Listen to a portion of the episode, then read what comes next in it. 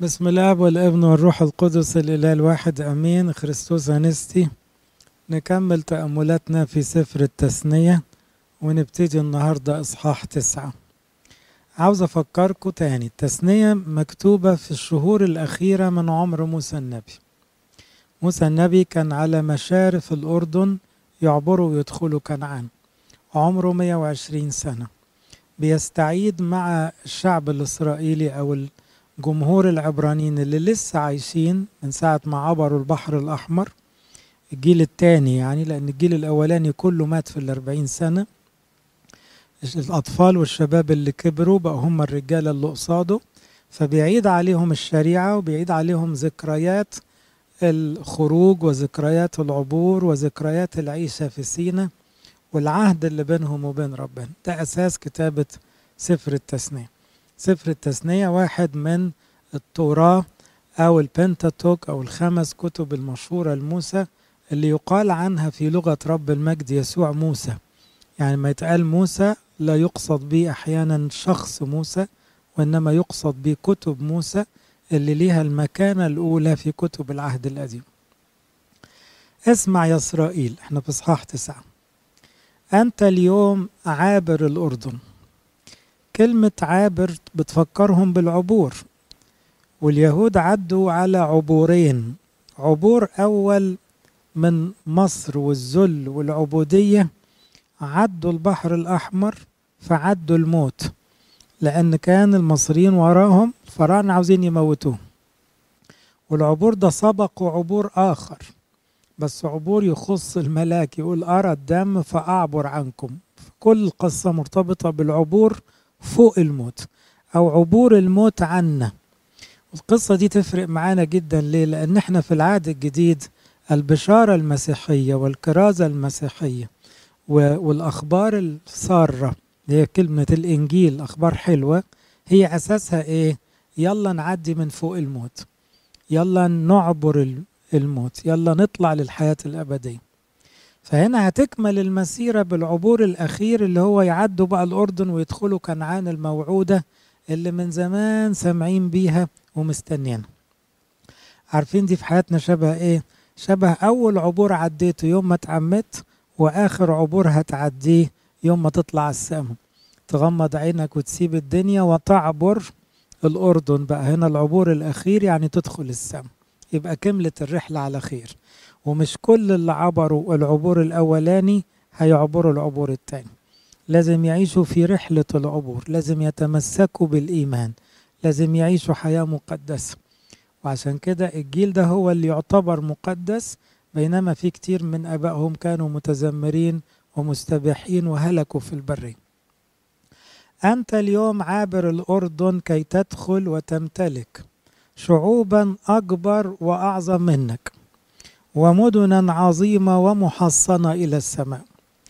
كنعان في الوقت ده كلها وثنية وفي شعوب ذكرت كذا مرة تحت كلمة كنعانيين لكن تحتهم فئات الحسيين والأموريين واليابوسيين والفرزينيين.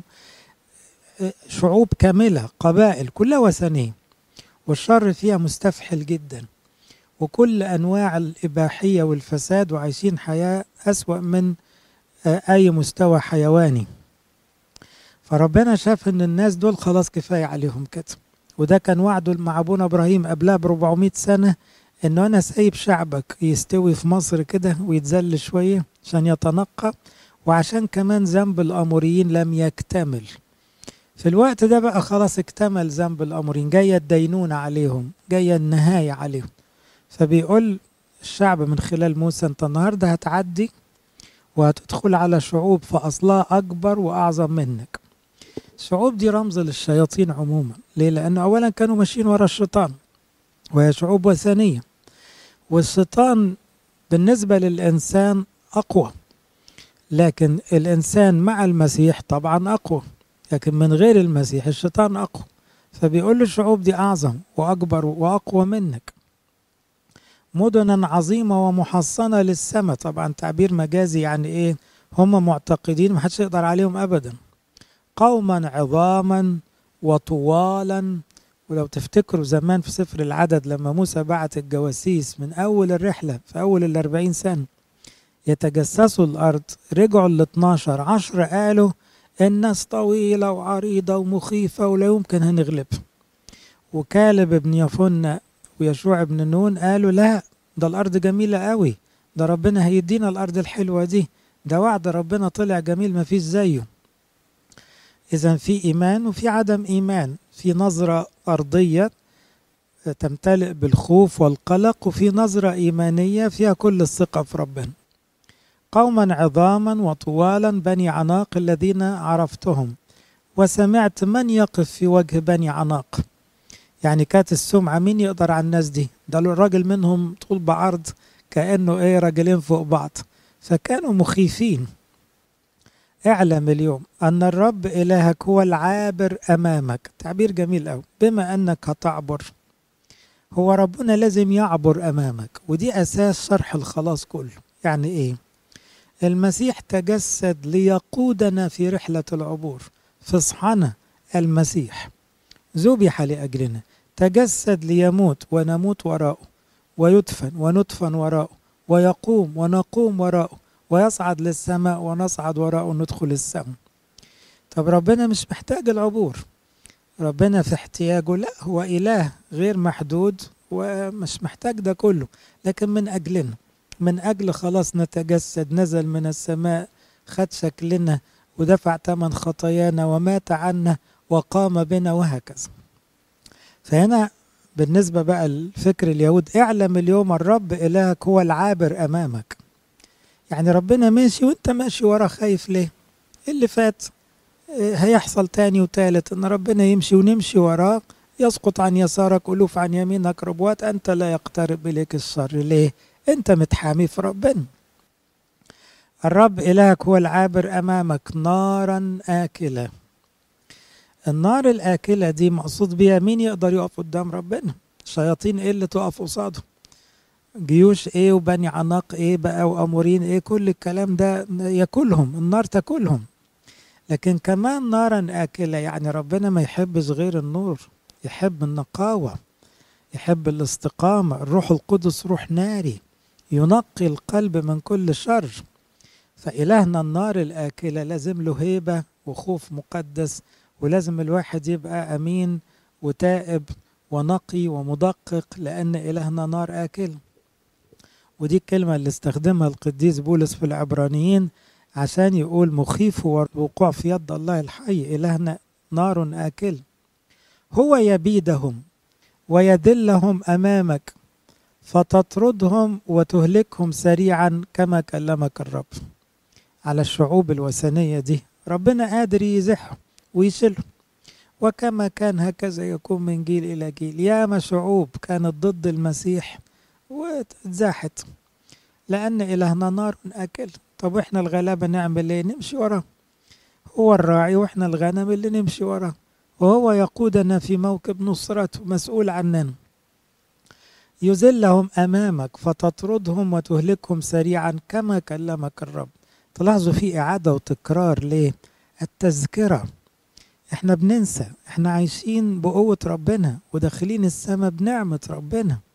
واتولدنا الولادة الجديدة بفضل ربنا. والمسيح جاء ومات وقام وصعد من أجلنا. لازم كل ده يفضل إيه؟ نعيش فيه طول الوقت ونتذكر. لا تقل في قلبك.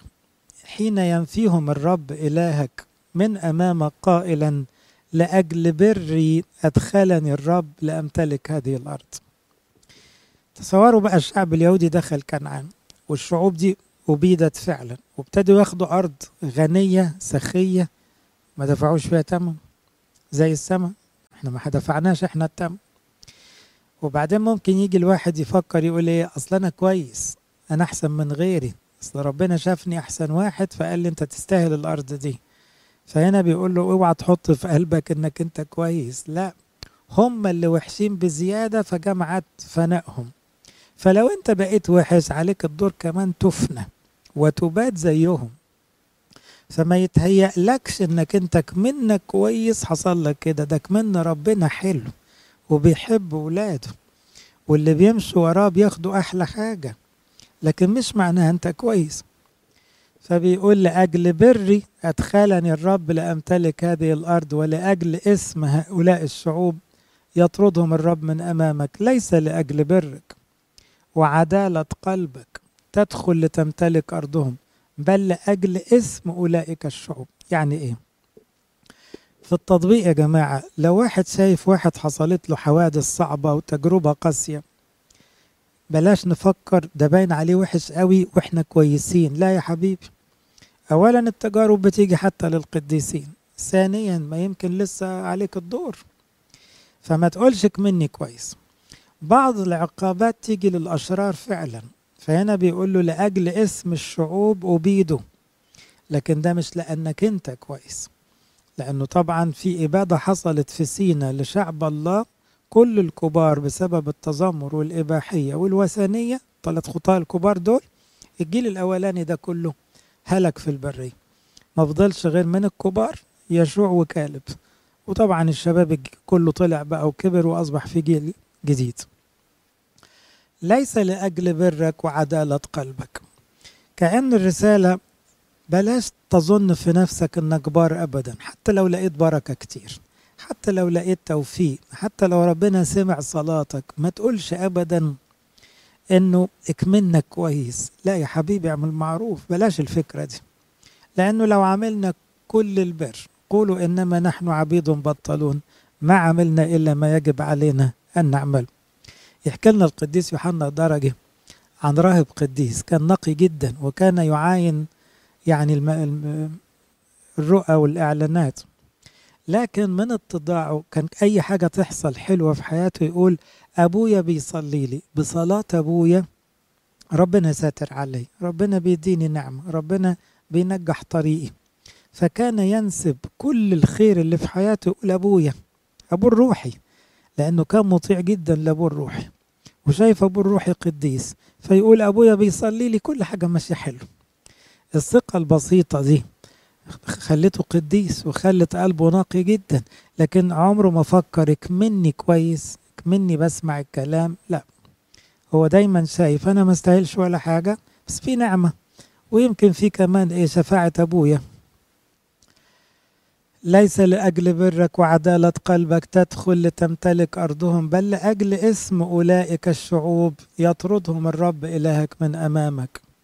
ولكي يفي بالكلام الذي أقسم الرب عليه لأبائك إبراهيم وإسحاق ويعقوب. ربنا واعد أبائنا الكبار إبراهيم وإسحاق ويعقوب. شوفوا ربنا يفتكر كلامه بعد مئات السنين اللي قالوا ما ينزلش الأرض أبدا. فمتفق مع أبونا إبراهيم نسلك هيتذل شوية وبعدين هريحه في كنعان. لكن نسلك يا أبونا إبراهيم مش هيمشوا زيك. مش هيؤمنوا بيا زيك. مش هيلتزموا معايا زيك أنت وإسحاق ويعقوب. لكن الوعد كان كده. فهنا اكتمال الوعد خلاص على مشارف دخول كنعان. يتحقق الوعد القديم للآباء البطاركه الأوائل بالوصول إلى كنعان. فاعلم أنه ليس لأجل برك. بيعيدها تاني ليه؟ القضية دي هامة جدا. خلينا ناخد التدريب ده. إن الواحد يكثر من الشكر. كل حاجة تحصل في حياته. أشكرك يا رب. دي نعمة من عندك. نعمة يعني ببلاش. يعني مش حاجة كويسة فيا. أنت طيب. أنت كريم. أنت تحب تغرق عيالك. أنت تحب تستر عليهم. أنت بتسامح بالجملة. لكن ليس لأجل بري ليس لنا رب ليس لنا لنا خزي الوجوه. يعني إحنا إيه بصراحة يغطينا الخزي والخجل لأن اللي عندنا كله شر وغلط. إنما أنت اللي حلو.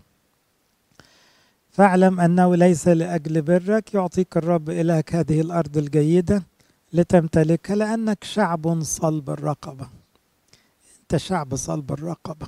يعني إيه؟ بينبه على الشعب رغم أن الجيل الكبير مشي حاسبوا أنتوا فيكوا عند والعند ده صلب الرقبة يعني ما يوطيش راسه. راسه كده عاملة كده كأنه إيه هو رب نفسه يعني. بينما السجود وانحناء الرأس معناه في خضوع معناه في تواضع. من غير خضوع وتواضع ما فيش فايدة. اذكر لا تنسى كيف أسخطت الرب إلهك في البرية. في اللحظة اللي تلاقي فيها بركة ربنا وستر ربنا ونعمة ربنا ممكن وانت بتشكر ربنا تفتكر إن ده ما بيلغيش إنك عملت إيه قبل كده؟ ما تنساش أنت ذاتك اللي ربنا اداك كتير قوي أنت في يوم من الأيام زعلت ربنا قوي قوي قوي. اذكر كيف أسخطت الرب إلهك في البريه بنحتاج برضو هذا التدريب إن الواحد لما يلاقي بركات كتير يشكر ولا ينسى. ولا ينسى إيه زي ما بيفتكر إحسانات الله يفتكر أيضا اخطائه وما أكثر. وإزاي انه زعل ربنا كتير قوي. وربنا من رحمته. كثير الرحمة جزيل التحنن لا يشاء أن يهلك أحد. من اليوم الذي خرجت فيه من أرض مصر حتى أتيتم إلى هذا المكان كنتم تقاومون الرب. كلمة خوف يعني إيه؟ يعني من يومكم يا يهود وأنتم بتقاوموا الرب. التعبير ده بالظبط قاله استفانوس القديس استفانوس قبل ما يستشهد قال لهم أنتوا دايما في زمانكم تقاوموا ربنا. دائما تقاومون الروح القدس. فبيقول لهم افتكروا هو سنة ما قاومتوش ربنا؟ عشرات المرات في تاريخ اليهود أثناء رحلة العبور في البرية يتذمروا ويجدفوا على ربنا ويبقوا عاوزين يموتوا موسى وهارون وعاوزين يرجعوا مصر ويعملوا عجل ذهبي وياخدوا آلهة الوثنيين والصيدونيين والعشتروي والكلام بتاع الوثنية ده ويعملوه قدام عينين ربنا. فهنا بيقول إيه؟ من يوم ما خرجتم لغاية ما وصلتم على مشارف كنعان أنتوا بتقاوموا ربنا. الواحد يخاف إن ربنا يقول له ده أنت من ساعة ما اتعمدت لغاية وأنت خلاص بتطلع في الروح وأنت لسه بتقاوم. ارحمنا يا رب. عشان كده ربنا يحمينا ان إن إحنا نكون من غير ما ندري. بنقاوم عمل الروح القدس بنقاوم صوت ربنا بنقاوم النعمة اللي ربنا بيديها لنا بنقاوم الخضوع لإرادة الله. الشخص اللي يخضع لربنا ولا يقاومه يتحول إلى قديس. لكن مثل هذا الشعب اللي شاف معجزات كتير جدا وعاش في زمن كله معجزات كان يقاوم الرب. عشان كده في ناس تقول لك بس لو حصلت معجزة لا يا حبيبي ياما ناس حصلت لها معجزات وقاومت لأن الإرادة هي اللي بتلعب الدور الأكبر في الآخر. عاوز ربنا ولا مش عاوز؟ كنتم دائما تقاومون الرب حتى في حوريب يعني في أقدس الأماكن. اللي كان فيها بقى النار واضحة جدا واستلمنا صوت ربنا وسمعناه كويس. حتى في حوريب أسخطتم الرب. بعدها على طول موضوع المية وتزمروا وكانت غلطة كبيرة. فغضب الرب عليكم ليبيدكم. حين صعدت إلى الجبل لكي آخذ لوحي الحجر لوحي العهد. أنتوا لو تذكروا الأحداث المكتوبة في خروج 32 إنه الشعب قال له يا موسى اطلع أنت الجبل استلم أنت عننا لوحي العهد. إحنا مش قادرين نسمع صوت ربنا ونستحمل. وكانوا خايفين ومرعوبين ومصدقين جدا والجبل كله نار. مسافة ما طلع في 40 يوم رجع لقاهم عاملين عجل دهب طب ده ما فاتش ما فاتش زمن عشان تنسوا إنه الجبل كان بيعمل كده وكان صوت ربنا واضح وسمعتوه وقلت ووعدتوا إن أنتوا هتسمعوا الكلام. مش بنقول 40 سنة ده 40 يوم الراجل يطلع وينزل يلاقي الوضع عكس المتوقع. عشان كده بيقول لهم حتى في حريب عملتوا كده. تصوروا لما واحد يبقى حتى في الكنيسة سرحان في الشر قدام المذبح دماغه كلها شر يعني في إيه أكتر من كده؟ أو يطلع من يوم ما يتناول يتخاصم ويتخانق ويتكلم كلام بطال. طب وبعدين؟ يعني في أقدس من اللحظات دي. حين صعدت للجبل لكي آخذ لوحي الحجر لوحي العهد الذي قطعه الرب معكم. يعني ربنا قطع العهد معاكم وأنا طلعت أستلم بس اللوحين دليل العهد القديم. لقيتكم عاملين بلاوي وأقمت في الجبل أربعين نهار وأربعين ليلة لا آكل خبزا ولا أشرب ماء. سبق وقلنا إن معجزة العيشة في الجبل دي معجزة. إن موسى يبقى في حالة من التسامي الروحي لدرجة إنه مش محتاج ياكل ويشرب. معرفش دي بقى إيه زي السياحة دي ولا درجة عالية جدا. لأن دي حاجة فوق طبيعة البشر. تؤكد إن في نعمة إلهية كانت محوطة عليه بحيث ينزل عارف يمشي على رجليه وعارف ياخد نفسه. بعد أربعين يوم ده مش كلام بشري طبيعي. لكن هو حد يطول يقعد مع ربنا الوقت ده كله.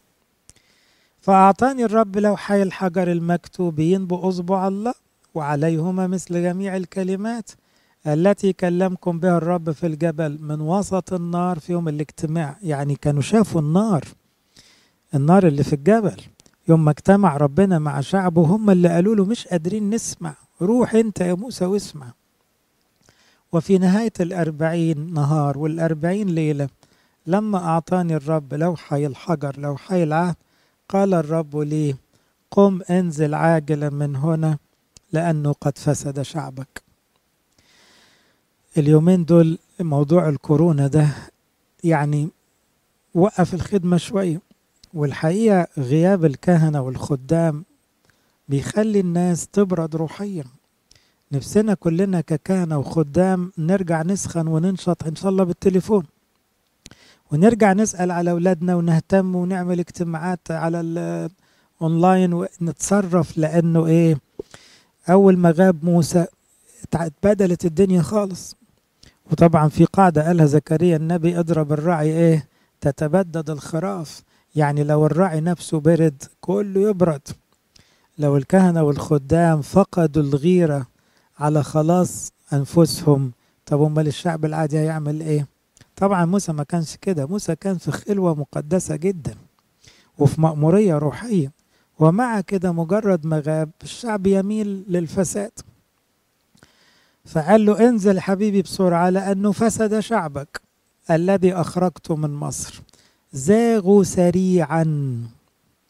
زاغوا سريعا. كلمة زاغوا دي كلمة مهمة. ليه؟ لأنها يستخدمها المزمور لما يقول الجميع زاغوا وفسدوا. الجميع.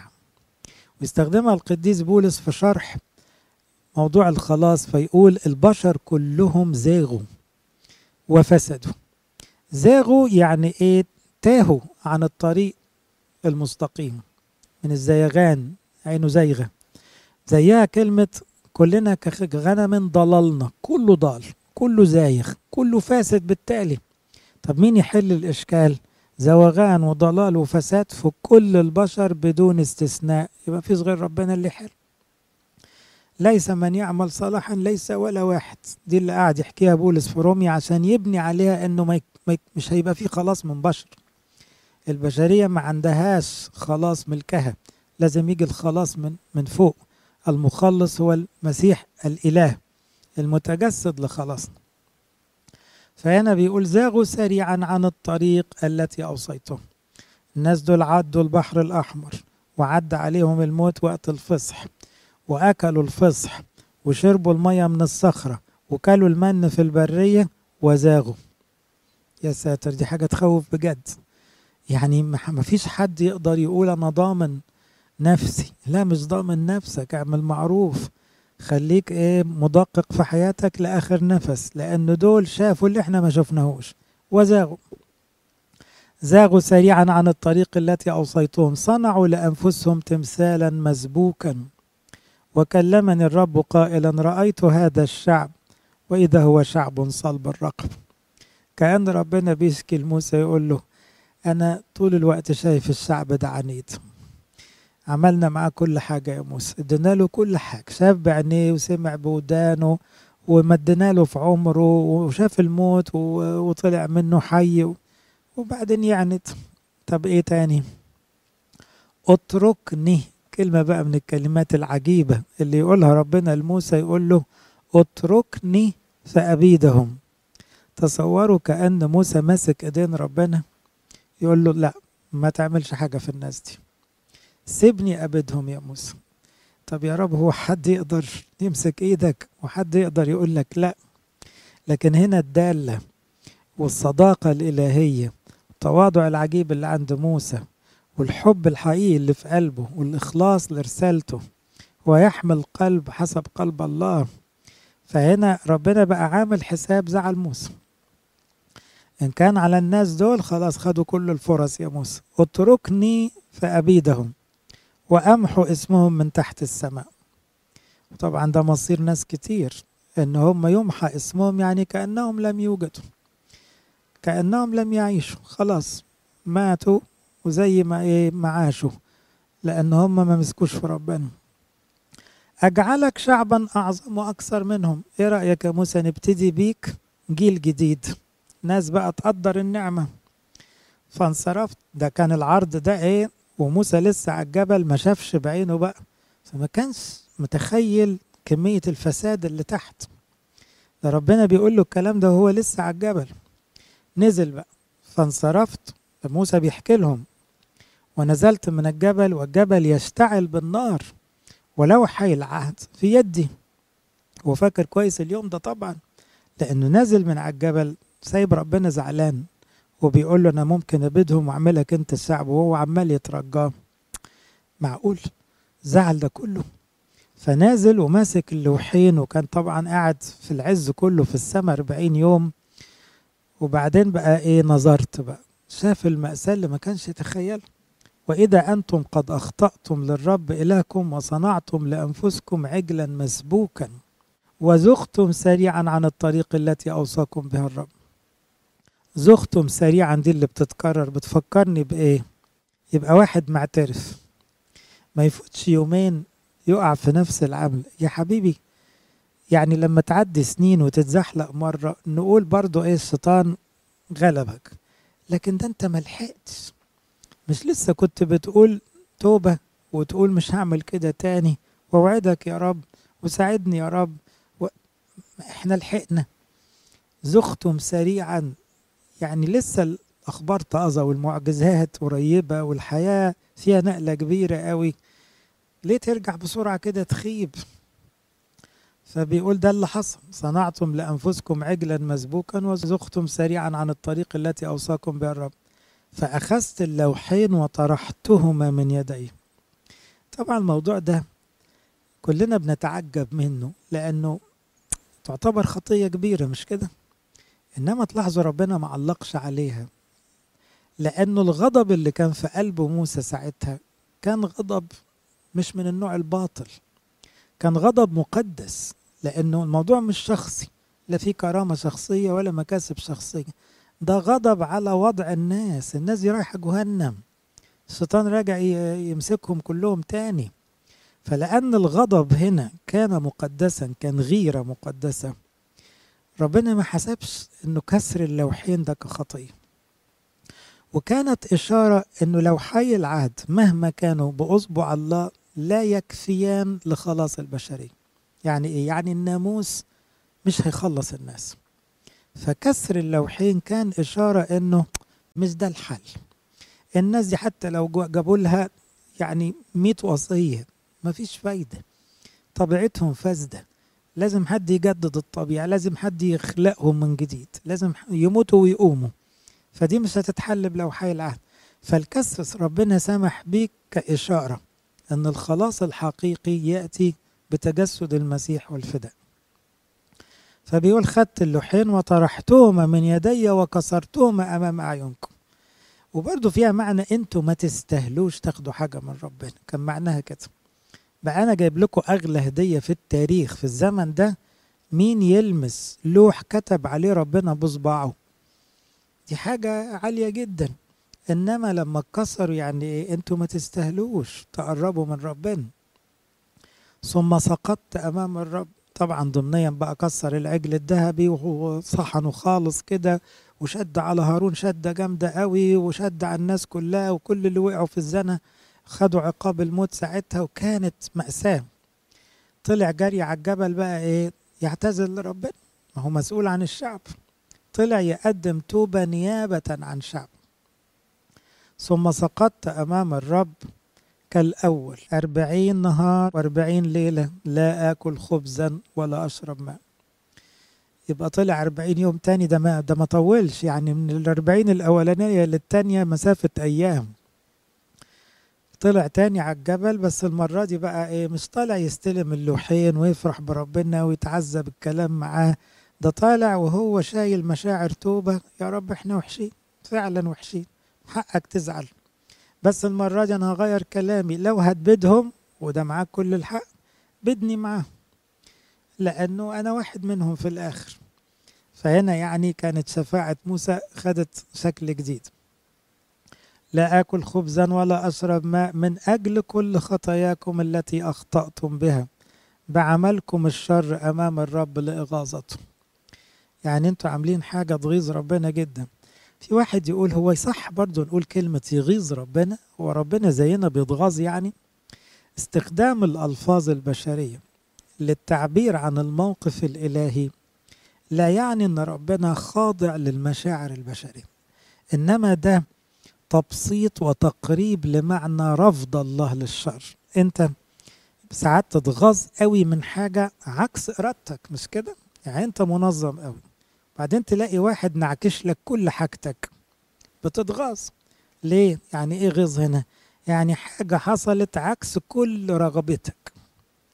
فعشان يبان كلمة إنه إغاظة الرب معناه إيه؟ مش إن ربنا بينفعل انفعالات زينا لا.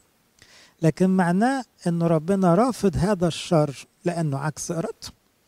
ربنا كان عاوز الشعب ده يعبده وياخد كنعان وعاوز كل البشرية تتوب وعاوز كل البشرية تدخل السماء والمسيح جه فدى الكون كل التاريخ كله الأجيال كلها.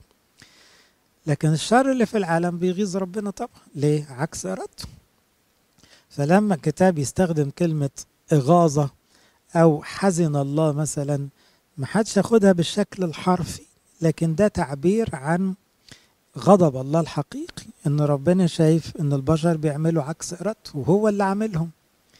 يبقى كده هم ماشيين في سكة عكس اللي هو كان عاوزه فبيقول أنا طلعت بقى أقعد أربعين يوم أصلي من أجل خطاياكم اللي غلطتوا بيها بعملكم الشر لإغاظته لأني فزعت من الغضب والغيظ الذي سخطه الرب عليكم. زي ما تقولوا موسى شاف ربنا زعلان بجد وغضبان بجد فموسى كان منفجر في الناس لأنه شايل مشاعر إلهية. ودي بقى القداسة أحبائي الشخص اللي مليان بمشاعر مقدسة واخد من الروح القدس مشاعر إلهية. فزي ما ربنا بيبقى حزين على فساد البشرية الشخص القديس بيبقى حزين على الشر. وزي ما ربنا بيبقى غضبان من الخطايا بتلاقوا رجل الله غضبان من الشر اللي في العالم. فبيقول فزعت من الغضب والغيظ الذي سخطه الرب عليكم ليبيدكم. يعني رغم الدالة اللي بين موسى وربنا موسى كان طالع مكسوف عشان خاطر شعبه باصص في الأرض لأنه شعبه عامل عاملة سودة وكان هو خايف جدا من ربنا في اللحظة دي. فسمع لي الرب تلك المرة أيضا. ربنا طويل البال قوي لما موسى سجد وقال له رب ما عنديش كلام أقوله. يستاهلوا فعلا يستاهلوا الإبادة. زيهم زي كل الشعوب الوثنية. ما من حق من ناحية الحق والعدل يستاهلوا اللي يحصل لهم. بس أقول لك إيه طيب ما أنت خرجتهم من مصر وأنت اللي دعيتهم. وعملت معاهم كتير وتعبت معاهم كتير طب اديهم فرصة تاني طب عشان خاطر. طب أنا هشد عليهم. طب أنا هحفظهم الوصية أكتر. لكن هنا يعني موسى كان بيتكلم وكأنه عاوز يقول له أنت ليك حق يا رب تعمل كل اللي أنت عاوزه. لكن أنا طالب رحمتك. فسامع لي الرب تلك المرة أيضا. ربنا لما حد يقف قدامه مكسور متواضع خجلان وحاسس بمسؤولية عن غيره ودموعه في عينيه وساجد على الأرض يقول له عشان خاطرك. من هنا بتيجي الدالة تيجي مفهوم الشفاعة. الشفاعة يا أحبائي لا تقلل أبدا. من دور الله الله هو صاحب النعمة هو فادينا هو مخلصنا. الخلاص كله من, من إيده هو. لكن الشفعاء أصحاب الدالة اللي بيصلوا عننا دول لهم مكان عند ربنا بحكم اتضاعهم بحكم أمانتهم بحكم عشقهم لله فكلمتهم غالية عنده وهو من أجلهم بيعمل حاجات كتير. لكن في الآخر ربنا إله عادل واللي بيفضل في شره برضه بيهلك. سمع لي الرب تلك المرة أيضا وعلى هارون غضب الرب جدا ليبيده. دي بقى على فكرة ما جاتش في سفر الخروج. دي جت في آخر الرحلة والبعض ممكن يقول بعد ما هارون مات واتدفن بكرامة لأن هارون كمل حياته حلوة أوي. موسى ذكر سر لم يذكره في القصة في أولها إن ربنا زي ما كان غضبان على الشعب كان غضبان على هارون وكاد يبيده لأن هارون كان أساس المشكلة أو شارك بجزء كبير. هو اللي إيه قالوا له اعمل لنا مش بس قال لهم اعمل لكم قال لهم هاتوا الذهب وبقى يتفنن يطلع عجل ذهب فكاد الرب يبيد هارون وهنا شفاعة موسى برضو تشتغل. فصليت أيضا من أجل هارون. صليت من أجل هارون. هي دي الشفاعة. هو ده ببساطة دور الكهنوت والشفعاء بمعنى القديسين المعاصرين والراحلين اللي سبقونا للسماء. هما بيعملوا إيه؟ صليت من أجل فلان. في ناس بترفض هذا المعنى البسيط مش بنحب بعض. بدل بنحب بعض نصلي لبعض. واللي عامل عامله ده مش حد تاني كمان يصلي له ربنا يعني يرحمنا كلنا. صليت أيضا من أجل هارون في ذلك الوقت. وأما خطيتكم العجل الذي صنعتموه فاخذته واحرقته بالنار ورددته يعني كسرته حتة حتة كده وطحنته جيدا حتى نعمك الغبار. هنا الحركة دي أحبائي ليها رسالة مهمة أوي. ما تسيبش أي بواقي للشر بدل في انتقام من الشر تبقى شديد جدا في التعامل مع كل بقايا الشر. وكل واحد عارف شره بيجيله إزاي. فالتخلص من الشر يحتاج إلى وقفة رجولية. كونوا رجالا تقووا. وقفة حاسمة حازمة جدا. ليه؟ لأنه هتسيب حتة ما الحتة دي هيعبدوها كمان شوية حتى نعمك الغبار ثم طرحت غباره في النار النهر المنحدر من الجبل. يعني ما حدش يعرف يوصل بأي بواقي من العجل الذهبي ده. عشان هو عارف دماغهم اللي بتحدف للوثنية لو لقوا حتة هيرجعوها إيه تاني؟ يعملوها تمثال. ما خلصتش القصص. يعني دي كانت جولة صعبة قوي وراح فيها ألفات طبعا. أبيدوا في الوقت ده وهلكوا. دارت الأيام حصلت مأساة أخرى من الشعب. وفي تبعيرة ومسة وقبرؤوت هتأوى. قبروت هتأوى معناها قبور الشهوة. اللي حصل إن هم تذمروا تذمر شديد وقالوا زهقنا من الأكل. عاوزين حاجة زي بتاعت مصر. مصر إيه ده؟ أنتوا كنتوا جعانين. مصر كنتوا بتشموا الأكل آخرها لكن كنتوش عارفين تلاقوا تاكلوا. قالوا عاوزين لحم. فربنا قال له هجيب لهم لحم. وبعدين بقوا ياكلوا بتفاصخ وبشهوة فظيعة. ويقول الكتاب بقى الأكل يطلع من من مناخيرهم. ف وبعدين إيه مش بقى أكلوا بس ده دخلوا على زنا. هم للشعوب الوثنية كانت تعمل كده تأكل وتمارس الخطايا. فهنا مشي فيهم وباء فأبيد منهم ألفات فالمنطقة دي سموها قبروت هتأوى. يعني قبور الشهوة. الكلمة دي مهمة جدا. ليه؟ لأن الشهوة ساعات يبقى شكلها مغري لكن دي وراها قبر وقبر من النوع اللي إيه؟ اللي ريحته وحشة قوي. فهنا الشهوة اللي بتظهر في الأول بشكل جميل كده وخداع وراها ريحة الموت وراها فساد الطبيعة وراها قبر بشع. فاللي يخاف من الموت الأبدي يخاف من الشهوة. في تبعيرة ومسة وقبروت هتأوى دي كلها بقى خبرات سيئة مع هذا الشعب. منهم قبروت هتأوى أسخطتم الرب. كل مرة تزعلوا ربنا وتكسروا كلامه وتمشوا ورا الجسديات وتقولوا فين ربنا؟ مش عاوزين ربنا ده. عاوزين ربنا بتاع الشعوب التانية. عاوزين ناكل ونشرب زيهم. وحين أرسلكم الرب من قادش برنيع قائلا اصعدوا امتلكوا الأرض التي أعطيتكم عصيتم قول الرب. كان ربنا عاوزهم في الأول ياخدوا الطريق كده ويدخلوا كنعان ولو عاشوا بإيمان من الأول وتسليم تمام لإرادة ربنا وموسى كانت السكة ممكن تمشي بسرعة ويدخلوا كنعان بسرعة. لكن من أولها أظهروا الوثنية والإباحية والتذمر والإعتراض والشهوات. قال لا بقى يبقى إيه ناخدها على مهلنا خالص عشان في سينا نشوف بقى مين هيكمل الطريق بإيمان ومين بايع القضية. فهنا بيقول قلت لكم يلا اطلعوا خدوا الأرض دي قلت لا مش عاوزينها. فقلت طب خليكم في سينا شوية بقى. عصيتم قول الرب إلهكم ولم تصدقوا ولم تسمعوا لقولي قد كنتم تعصون الرب منذ يوم عرفتكم. زي ما قال في أول الإصحاح أنتم دائما تقاومون الرب. رجع قال هنا في آخر الإصحاح إيه؟ أنتم من يومكم تعصون الرب. من يوم ما عرفتكم. موسى بيقول للناس كده. من يومكم. بتكسروا كلام ربنا.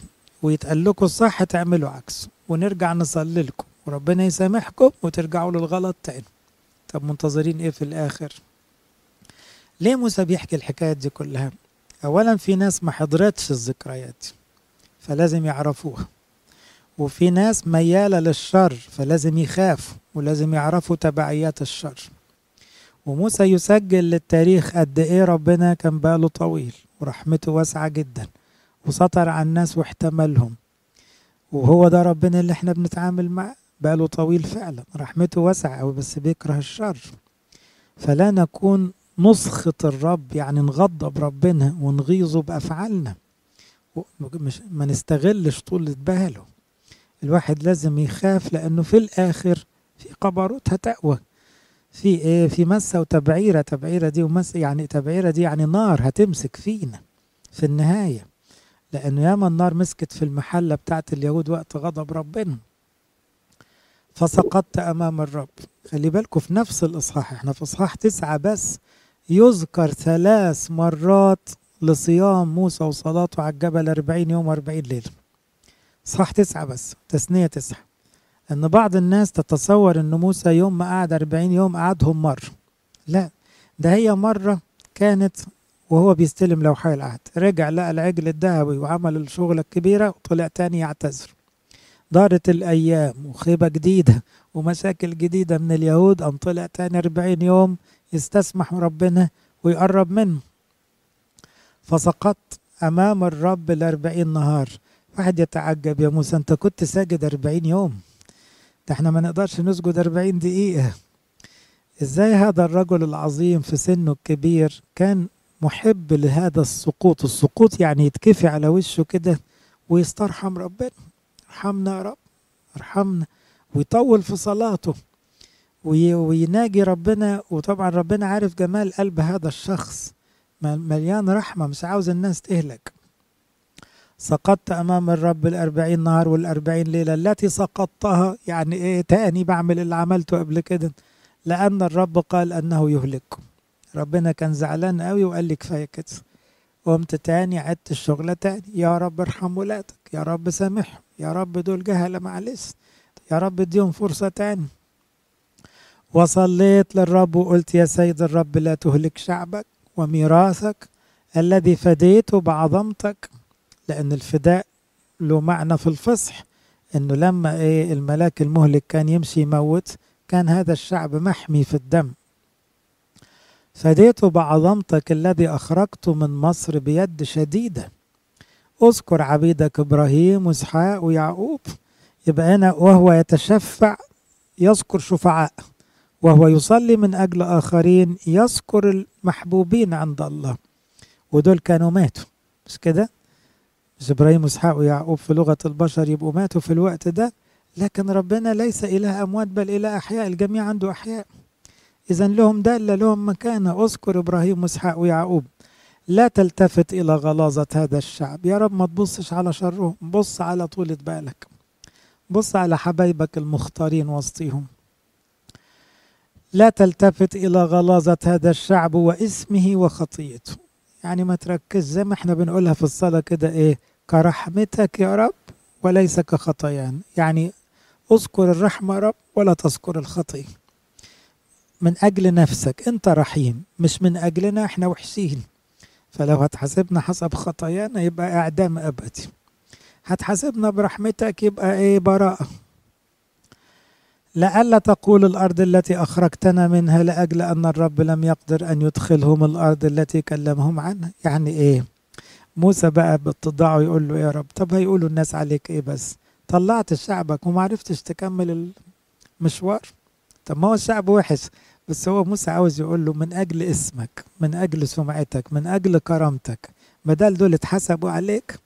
معلش احتملهم بقى عشان يفضل اسمك عظيم وقدوس خلصت شعبك. لأجل أنه أبغضهم يقول لأجل أن الرب لم يقدر أن يدخلهم الأرض التي كلمهم عنها ولأجل أنه أبغضهم أخرجهم لكي يميتهم. هيقولوا علينا الوثنيين طلعنا عشان يموتنا في البرية. هم شعبك وميراثك الذي أخرجت بقوتك العظيمة وبذراعك الرفيعة. نهى كلامه وقال له برضو دول شعبك يا رب برضو دول ميراثك وبرضو تعبت معاهم كتير وصليبك يشهد فتبقى اتصلبت عشانهم. وعملت كل ده معاهم وبعدين يهلكوا ما تسمحش بهلاك ولادك يا رب لإلهنا كل مجد وكرامة. إلى الأبد آمين. ناخد آية واحدة. كنتم دائما تقاومون الرب. تلاقوها في تثنية تسعة عدد سبعة. كنتم دائما تقاومون الرب. ربنا يحمينا. تثنية تسعة سبعة. كنتم دائما تقاومون الرب. تفضلوا نصلي اللهم اجعلنا مستحقين نقول بالشكر أبانا الذي في السماوات ليتقدس اسمك ليأتي ملكوتك. كما في السماء كذلك على الأرض خبزنا كفافنا. اغفر لنا ذنوبنا كما نغفر نحن أيضا. لا تدخلنا في تجربة لكن نجينا من الشرير بالمسيح يسوع ربنا. محبة الله الآب نعمة ابن الوحيد. ربنا وإلهنا مخلصنا يسوع المسيح شركة موهبة وعطية الروح القدس تكون مع جميعكم. امضوا بسلام سلام الرب يكون معكم.